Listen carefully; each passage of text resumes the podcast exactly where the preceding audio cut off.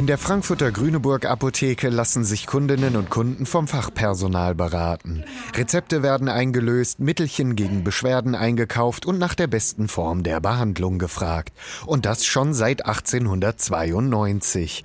Deshalb kommen viele Menschen hierher, statt ihre Medikamente in der günstigeren Online-Apotheke zu bestellen. Ich bestelle gar nichts online. Eigentlich hole ich alles direkt hier bei der Apotheke. Weil ich ähm, schon das Gefühl habe, dann noch beraten zu werden oder vielleicht mal das Falsche online zu bestellen und es gäbe vielleicht das, die bessere Variante oder was anderes, was äh, geeigneter wäre. Die Beratung stimmt nicht im Internet.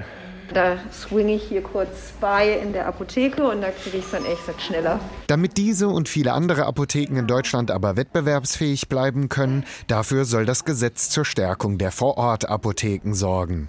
Im Internet lassen sich Kopfschmerztabletten, Wundsalben und Verbände teilweise zu Preisen finden, mit denen die niedergelassenen Apotheken nicht mithalten können. Apothekerin Erika Fink fürchtet die Konkurrenz aus dem Netz aber trotzdem nicht. Die ehemalige Präsidentin der Bundes Bundesapothekerkammer weiß, was Kundinnen und Kunden an Vorortapotheken schätzen. In der Apotheke müssen wir außer der Ware natürlich auch Problemlösungen anbieten können.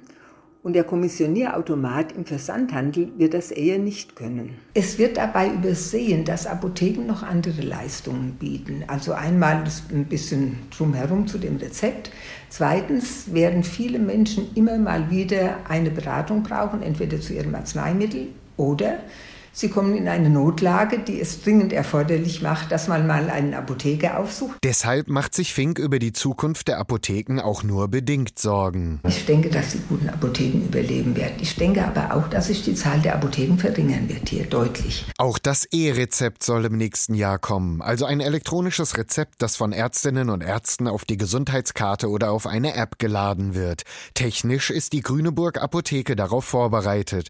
Aber für viele Patientinnen und Patienten Patienten bedeutet das eine Umstellung. Und gerade deshalb sieht Apothekerin Erika Fink Neuerungen wie das E-Rezept eher kritisch. Für die Patienten bedeutet das, dass sie vom Arzt kein Rezept mehr in die Hand gedrückt bekommen. Es kann sein, dass ältere Leute mit der ganzen Geschichte nicht so wirklich zurechtkommen. Bis das E-Rezept eingeführt wird und überall funktioniert, kann es aber noch eine Zeit dauern, sagt Fink. Dafür bräuchte es erst einmal ein flächendeckendes Internet, auch und gerade auf dem Land. Und selbst wenn es kommt, da ist sich Fink sicher, werden zukünftig nicht alle Patientinnen und Patienten ihre E-Rezepte in Online-Apotheken einlösen, sondern weiterhin das Angebot der Vorortapotheken nutzen. Hmm.